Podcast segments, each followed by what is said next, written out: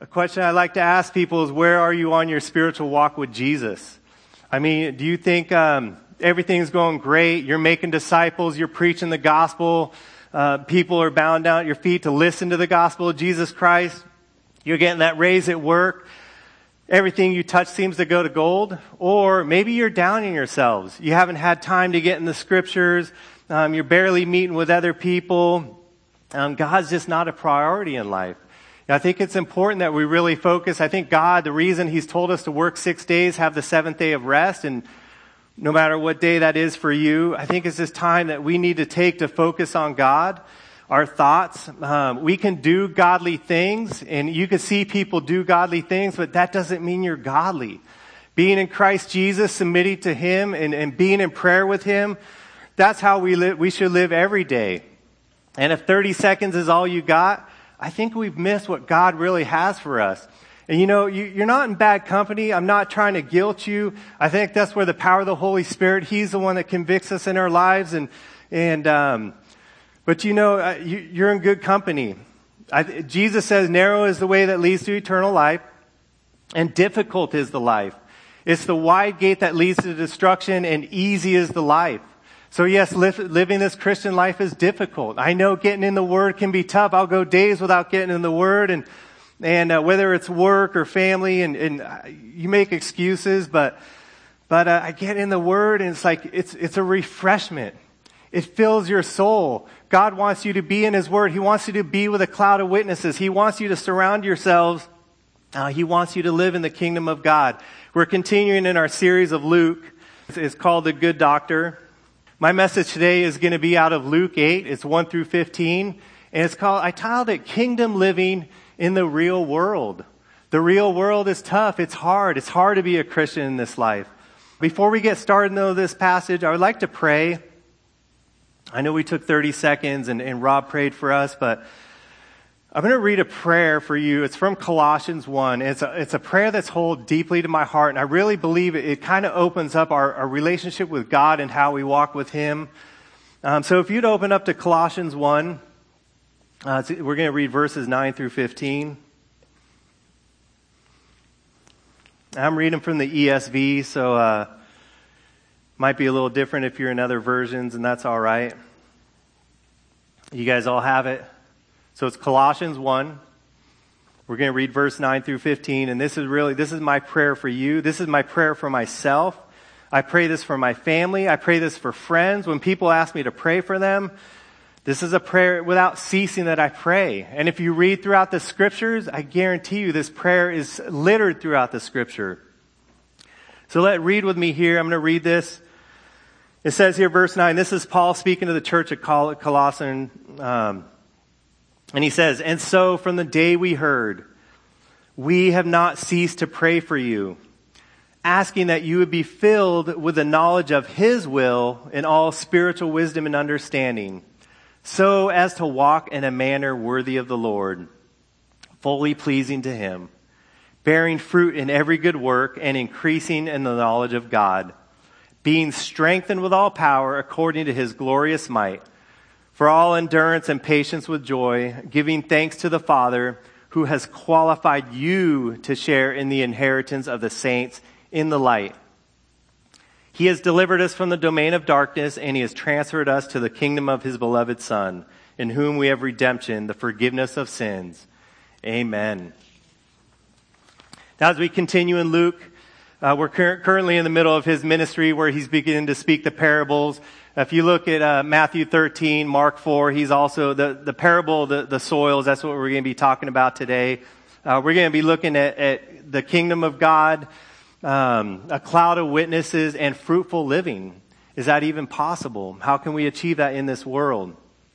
As recorded over in Matt, Matthew 13, uh, the, the, disciples asked Jesus, "Why do you speak in parables, Jesus? It does it doesn't make sense because you speak something and we can't understand it." And this is what Jesus says in Matthew 13. He says, To you it has been given to know the secrets of the kingdom of God, but to them it has not.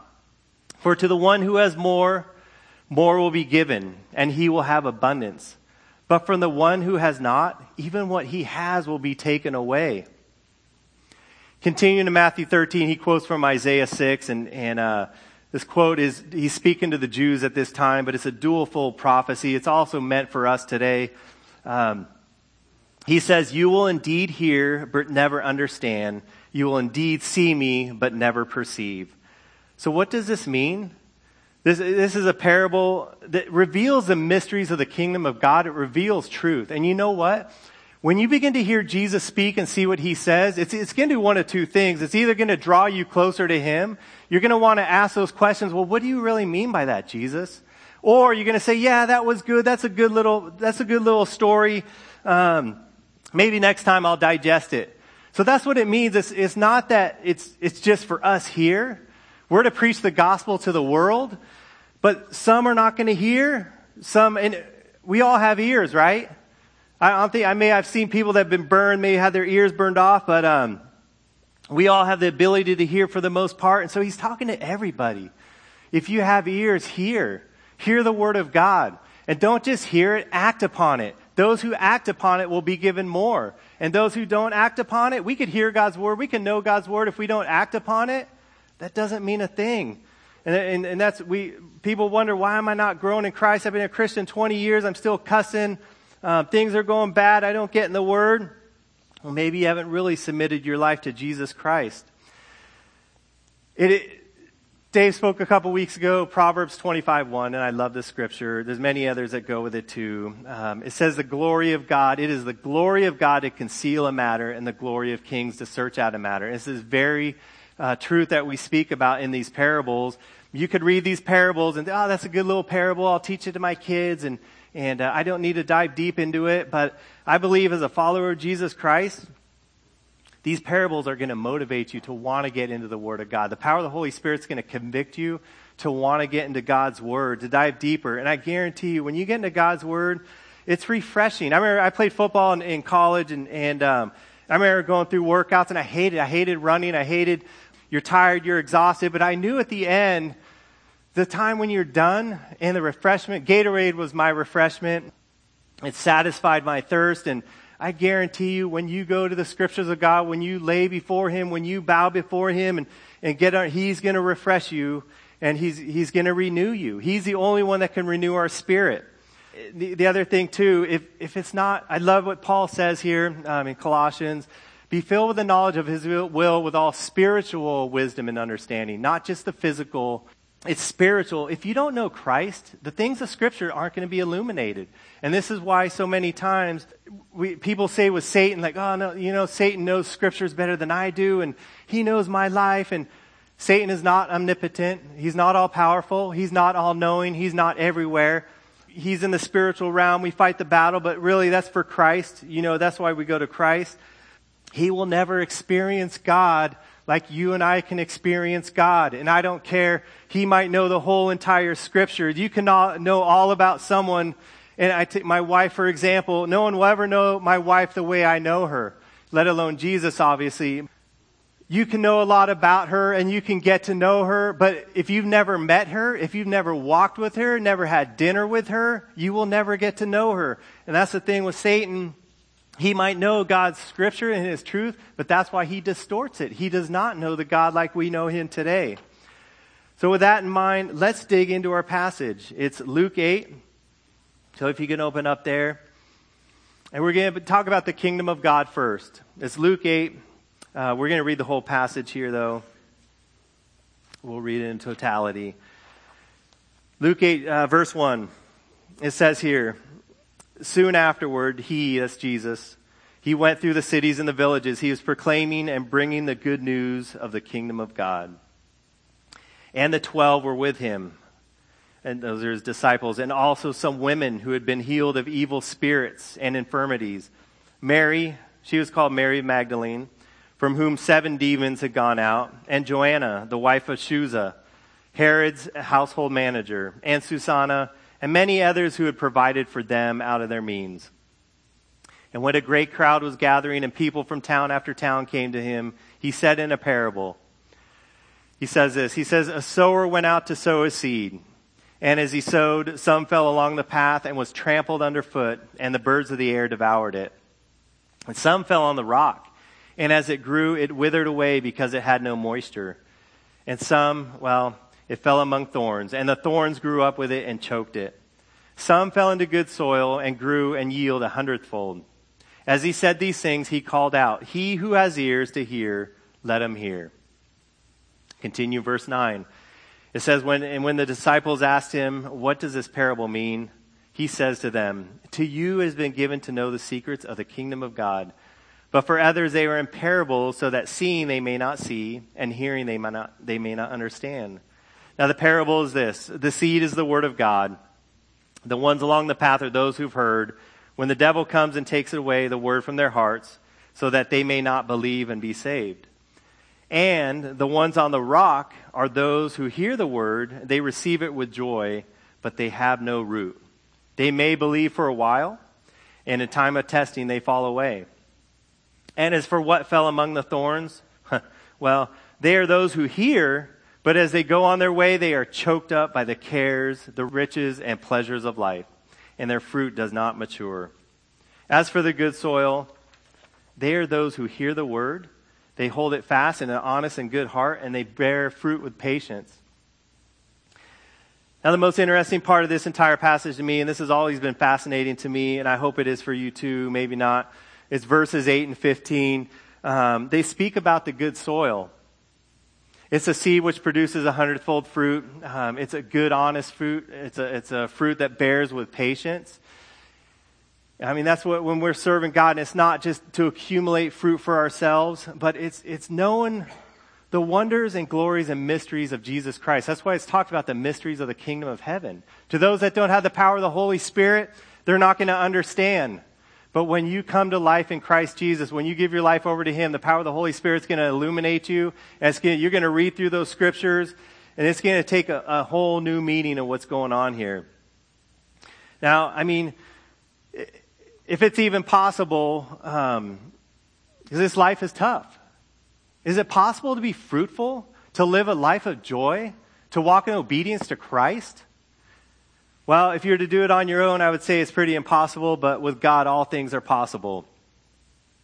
I mean, who wants to be known as a, as a, a, soil that's hard, that's full of rocks, and even choked out by thorns? I'm sure we know some of these people, and, and um, but you know what?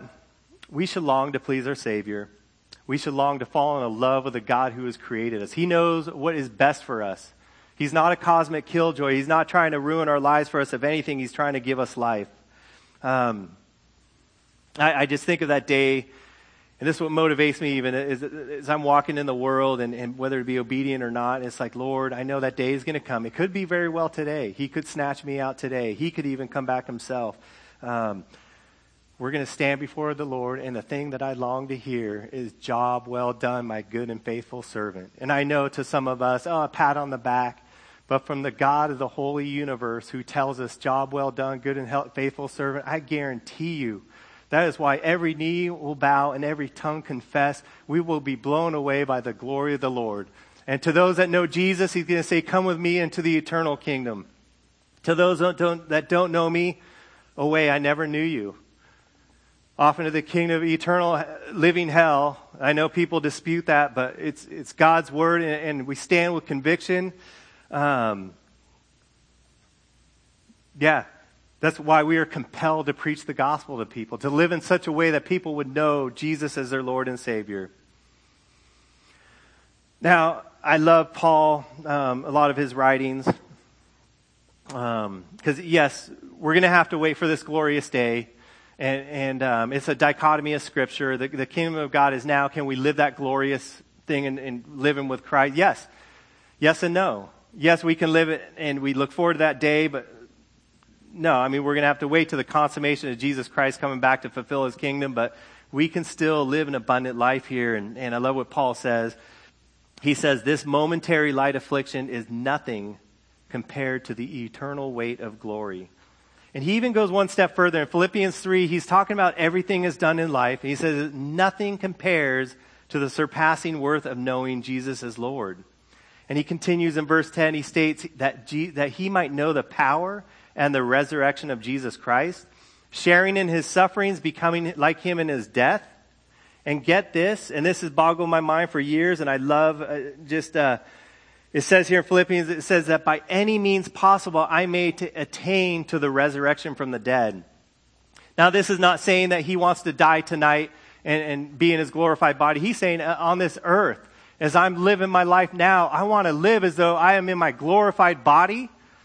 And I, I know the riches Christ has given me, and I'm able to walk in such a way that I'm not going to turn to the left or the right. I'm going to walk down. I know my purpose in life. I focused on who Jesus is, and and uh, I've attained. And, and, he even goes on to say, uh, Paul says that uh, not that I've already attained it, or this is, or I'm already perfect, but I press on to make Christ my own because He has made me His own. When we are in Christ, we are His. He has bought us with a price. So no longer is it my life. Before I get carried away, let's look at what leads up to the good soil. Uh, so let's look at verse 1. It says here, soon afterward, he, that's Jesus, he went into the cities, the villages, proclaiming and bringing the good news of the kingdom of God. The kingdom of God is also known as the kingdom of heaven. It's the invisible, eternal rule of God in heaven with Jesus as king. Now, in the broad sense of the word, yeah, God, God has con- complete control over everything, right? But in the narrow sense of, of kingdom of God, it's for those believers that follow after Him, that put their trust in Jesus Christ, that will be in this eternal kingdom forever. So that's the kingdom of God we're talking about. And the scripture says that the kingdom is here in our midst and will eventually be consummated at the return of Christ. Now, as we look here, kind of seems like an insignificant verse here, but this is the heart of, of Jesus who goes to his father and he goes from city to city, he goes from village to village, and he proclaims and brings the good news of the kingdom of God. A couple questions I like to ask people, um, and it, it's kind of a, it's a good to see where people are at, whether or not leads to the gospel or not. I mean, that's the hope. But but um, I love to ask people, what's your purpose in life? And I ask Christians and non Christians too. What is your purpose? Why, why did you come to church this morning? And that's even of pastors. I love, why, why do you come to church? Why do you preach the word of God? What's the whole being? To be a good, a lot of it's, well, to be a good person, to do good things in life and hopefully get to heaven. And, and, um, well, I, I think, uh, and the other question is, what's, what's the authority behind what you believe?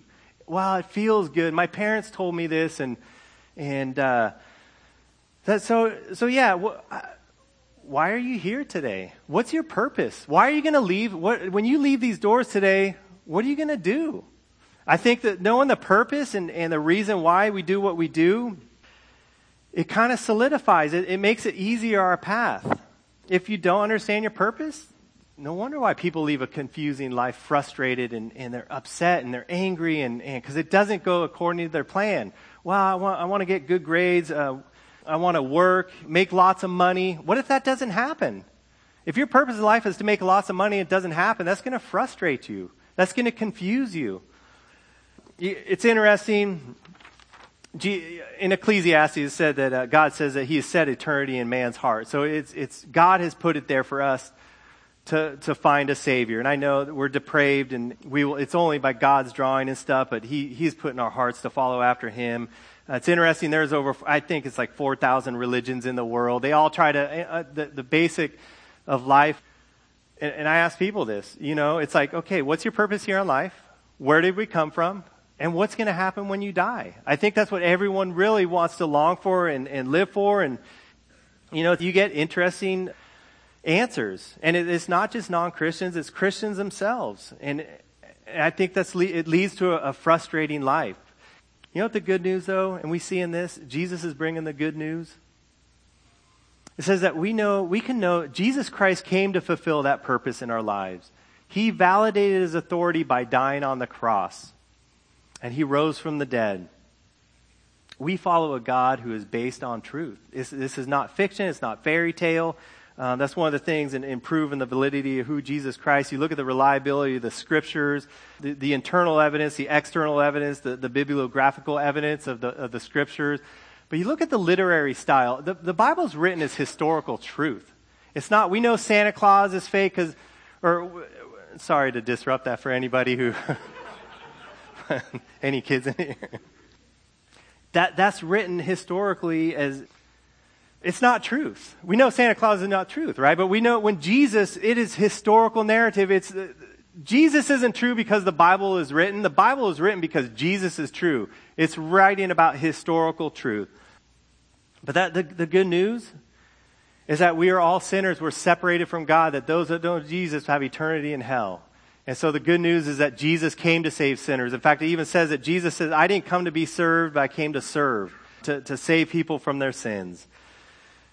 We'll continue on. Um, Jesus, so he's bringing the kingdom of God to us, right? He's, he's lavishly spreading his word. He's going from city to city, to village to village. And they didn't have cars back then. They didn't have the internet. Um, and, and to, I love in Paul, Paul says in Corinthians or Colossians that we just read, it says, we have been transferred uh, from the domain of darkness to the kingdom of God. What better news is that? And, and that, that transfer is, it's not a future transfer, it's right now. When you're in Christ Jesus, you are walking in the midst of the kingdom of God, the eternal, invisible rule of Jesus Christ, and He is our King. I want you to look at the next couple verses here. Uh, cloud of witnesses it says here in verse 1b, continuing to 1 through 3, it says here, And the twelve were with him, and also some women who had been healed of spirits and infirmities. Mary called Magdalene, from whom seven demons had gone out, and Joanna, the wife of Chuza, Herod's household manager, and Susanna, and many others who provided them out of their means. I think this is another, these first three verses, people, okay, let's get to the parable of the soils, but you know what? I think the importance of, of, Jesus, he's bringing the kingdom of God here, and he is fervently doing it. He's going to his Father, he's preaching the gospel, and he's got a cloud of witnesses behind him. Are you walking with a cloud of witnesses today? Jesus, the God of the universe, has a cloud of witnesses. And you look at who this witness is. There, yeah, his 12 disciples. There's many other multitudes, many other people with him as well. Uh, but look at these women. You know, back then, and, and even today, women are considered uh, second class. And it, it's, it's disheartening, but it, when you're, if you were to write a story about a, a, religious, you would not include women in your story. And that's, that's the beauty of, of proving the gospel of Jesus Christ. Even this is part of it is that he used women. He elevated women. We've talked about this many times. He's elevated women. People try to say, oh, Jesus, it's, um, he's anti-women and stuff. And no, if you read the scriptures, you begin to see that he elevates. Yeah, we have different functions in Christ. There's a difference, but he elevates women. He loves women. In fact, you look at Mary Magdalene. She's from Magdala. Um, she, it's the same Mary who was at the tomb after Jesus rose from the dead. All four gospels account for her. Uh, they talk, in fact, even more about her than even some of the 12 apostles. So she's got d- definitely distinctiveness here in, in the scripture writing. This is something you wouldn't do if you're trying to make up a story or try to make up a religion. This is just something you wouldn't do. But um, she is without a doubt a special person in the life of Christ. Uh, in fact, it, it says that um, she, she was at the tomb and she was the one that preached the gospel, the first gospel, that Jesus was risen from the dead. This, I mean, it, it's quite amazing when you look at it. But uh, then these, she and she had seven demons cast from her. Praise God. Can you imagine living like that? And then here's a Savior comes and takes those demons out. She is very much appreciative to, to be thankful for God. And, and last week, Dave spoke about uh, he who's been forgiven much, forgi- loves much. We've all been forgiven much. I just don't think we don't realize it. We think, oh, I was a pretty good person. Um, everyone liked me, and I did the good things and right things, and that's pride. And God opposes the proud, but gives grace to the humble. And it's common. We look at the sins of alcoholism and, and smoking and pornography and and um, all these things. There are so many sins we don't see in people's lives the pride, the arrogance, haughty eyes. Proverbs 6.16 even mentions this. Uh, feet that run into evil, hands that shed innocent blood. We, we always look like we like to look on the outside of people and how are they? Oh, he's, he's dressed nice and he says the nice things. He must be, he must be a godly person. And, and um, but you know what, folks? It's only God truly knows our hearts. Um, get carried away there, but uh, Look at these other women, Joanna and Susanna. Uh, there's much to be studied about them. Uh, Joanna was, uh, she was married to Chuza, who was in Herod's uh, temple.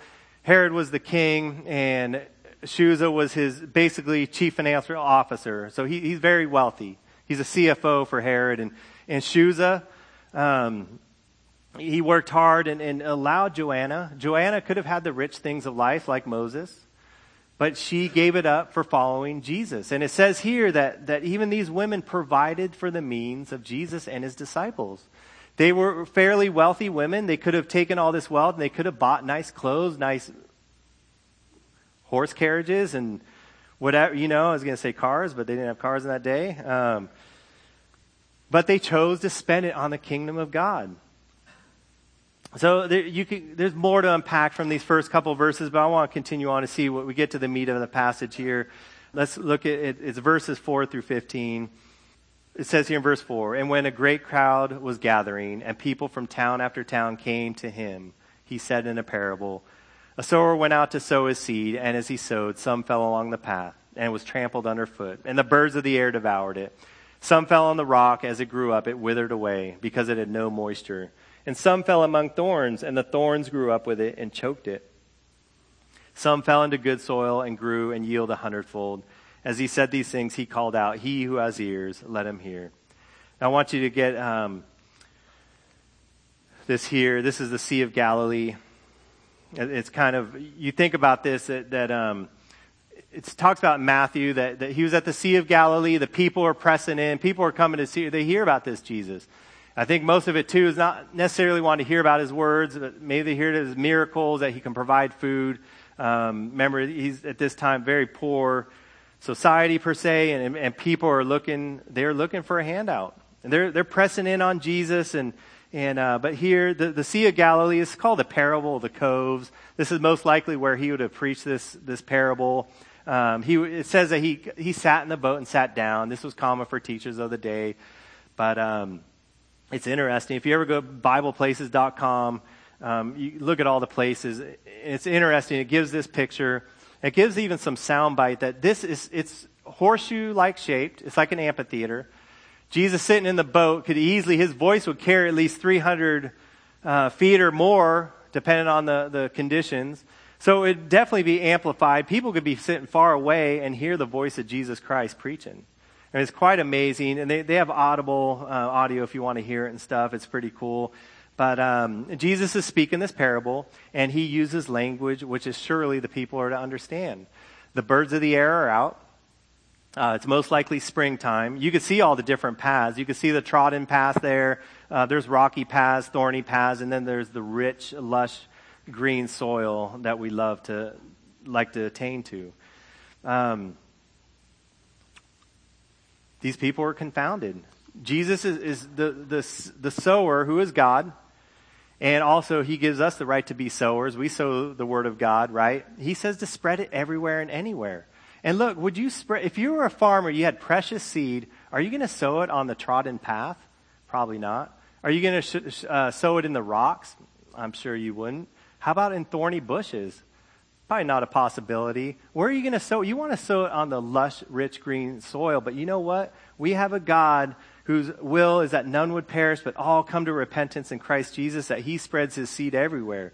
So we shouldn't delineate who is going to come to know God and who is not going to know God. We don't know. And I've seen both sides of it. People I thought would receive it with joy don't.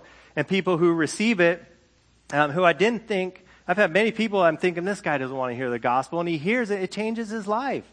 And I think this guy wants to hear it, I preach it, and it's like crickets. So you don't know. We don't know what God is doing in people's lives. Um, we continue to read here, verse 9. He says, When his disciples asked him what this parable meant,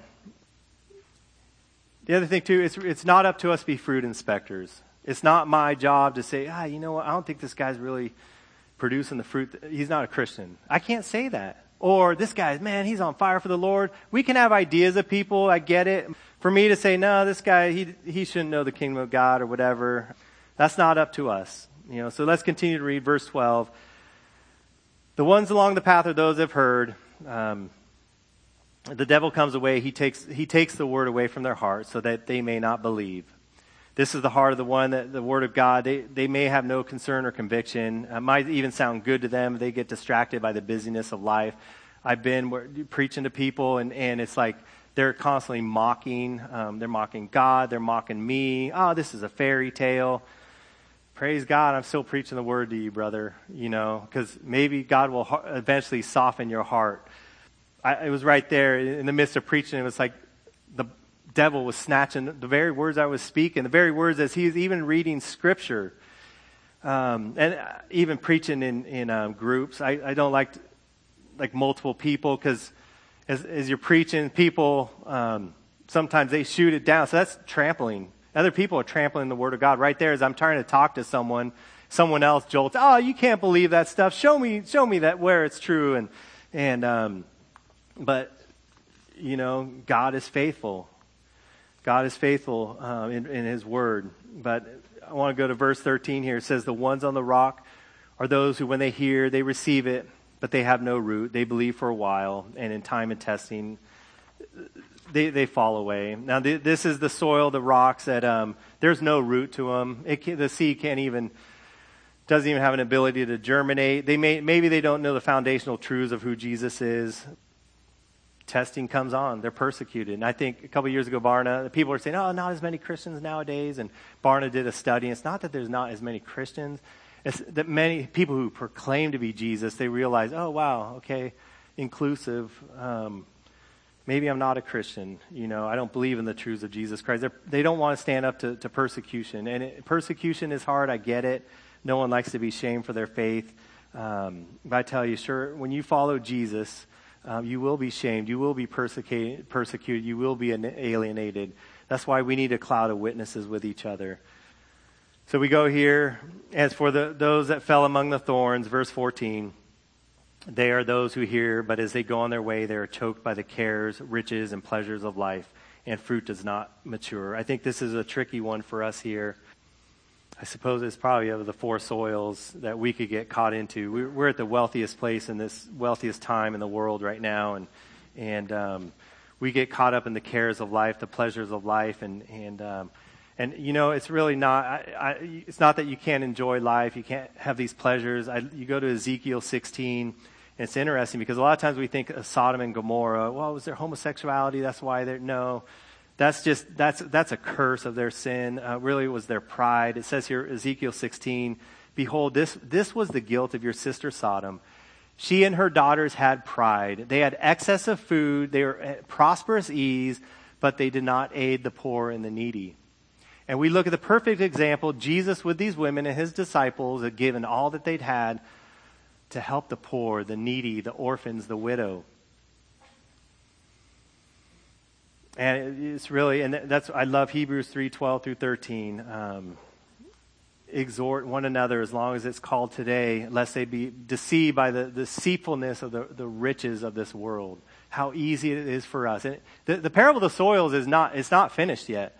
I've seen pastors, and this boggles my mind. People preach in the, in the pulpit, they retire and, and they leave. They abandon their faith in Christ. It just, it's, it's, it just fascinates me that, that um, how can you do something and then just abandon it? And it's maybe, maybe they didn't really know the, the validity of who Jesus Christ was. This last soil, and this is the one that I love. Uh, this is the one that we should all just melt our hearts because uh, we want to please the Father. We want to please the one who's given us life. We don't have to earn it. It says, as for the, the ones in the good soil, they are those that hear the word. They hold fast an honest and good heart, and they bear fruit with patience. Just know that, that living in the kingdom of God, it's not like overnight, man, everything's so easy, it's fun, and that's not what life is about. It's, but when you begin to understand through patience and long suffering that, that Christ, when we experience Him, we begin to understand the purpose of life. We, we begin to understand why we serve Christ. And, and again, so I get back to the question, why do you, why, what's your purpose in life? Well, to serve Christ. What does that really mean though? We searched the scriptures. It said, John 17, 3, this is eternal life, that you would know him and the one whom he has sent in Jesus Christ. So it's to know God. There's a second purpose in, in life. It's to display his glory to the world. I think when you begin to understand this, that, that we are called to know Jesus as our Lord and Savior. We're called to walk with Him. I love the book of Leviticus. It's, it's a tough book, but you study it, um, you read it, and you begin to understand. The first 16 chapters talk about wholeness with God. How do we access God? It's really how do we know God? Um, the, the last nine chapters is, is about displaying our glory to the world. And back then, it's, it's the Israelites. God, really, these people are saying, God, we're unholy. How can we come to a holy God? And God says, okay, I'm going to lay out these things. And that's what Leviticus is about. Um, it's his covenant with us, and we're his tabernacle. It's, it's really to, to know God and display his glory to the world. And when you begin to understand this, it's everything that we do, not just coming to church or Bible studies, but it's, it's the way we drive our cars, who we're going to marry, how we're going to raise our kids, the, the work that I do. My purpose is to serve Jesus, is to know Jesus and display his glory to the world. And how is that being played out in your life? Are people seeing the fruits of the Holy Spirit in your life? They're seeing a God who created the world and he's in you, he's done a change in your life. Or they see someone who's angry, they're complaining, they're upset, life is not fair, it doesn't, because life ain't fair. We deserve eternity in hell. That it's not fair that, that God came to save us. So when we understand that perspective, I think it, it makes it easier. Like I said, playing football, when, when we're running, I know, man, if I don't, if I don't run, I don't study my playbook, I get to the game and the, the coach puts me in and he gives me a play. Coach, I have no idea what the play you just called. What's going to happen? It's the same with walking in Christ when we have opportunities to, to tell someone about Jesus and, and um, why do you believe in Jesus? I don't know. I think my parents, you know, it just sounds like a good thing. We all want something to hold on to. And that's, that's where people get lost in, in, in, in the rocks of life and the, the thorns choke us up. And, and, um, but when you begin to understand my purpose is to know God. And man, when I come to know the scriptures, and God illuminates himself to me and, and things that I don't like, but God, that's okay because God's going to do the transforming work. We're his workmanship created in Christ Jesus to do good works. And that's not individually, that's as a church. So we're as a cloud of witnesses. We are to work it out together. We're proclaim his glory to the world. Are people seeing that, the, the Christ in you? Well, this is something we're kind of winding down here. Um, This is something I, I, sit, we have a round table in our kitchen. I love when Jenny and I, we get to read our scriptures together and we talk about things of the Lord. And, but I think I get this, I, I sit there sometimes, I think, Lord, a couple things. First of all, what, what, like Apostle Paul and Jesus, and they're all sitting there at the table with me. And then I think, and I, I go to work and I think these honestly is, I go like, okay, I'm going into work and and I'm here to display God's glory. My cloud of witnesses. Jonathan Hurley's praying for me. Dave Carlson, uh, Ben Palm, uh, many of these women in the church. I, I thank you, women, for being faithful to the call of God. You are so appreciated in this church. I, I hope you guys know that. But that's why I love is I'm going to work. It's I see it. I walk to work and I'm thinking, I get, I'm like, Lord, I'm here to display your glory and I'm thankful for the witnesses that are praying for me right now. And it makes it easier as a decision when I'm confront, confronted with sin. It's like, Lord, am I displaying your glory right now? By, by, by, or am I standing up for the truth? You know, and so imagine this with me. I want you, we're finishing up here. Just a couple minutes, I'm gonna, we'll finish this up. But I love this here because I think this so much. And it's a little illustration. I think, you know, Paul says in the kingdom, we've been transferred to the kingdom of God. We've been raised out of the domain of darkness. I just think, imagine now, we're in the locker room of the heavens of life, the throes of heaven, and the holy God, the wise counselor, Father, Son, and Holy Spirit are there. He says, hey guys, it's game time. The cloud of witnesses are there. Paul wants to attain to the, the resurrection his resurrected body on this earth. And, and, and look, so God is there and he says, Look, I've declared you righteous and holy. You are worthy of the calling because I, God, has declared you righteous and holy. I remember we're in the, we're in the throes of heaven. Um, I mean, he says, Look, there are people out there who have not heard the good news about Jesus, and they don't even realize they need to hear it. You might not think so, but they do.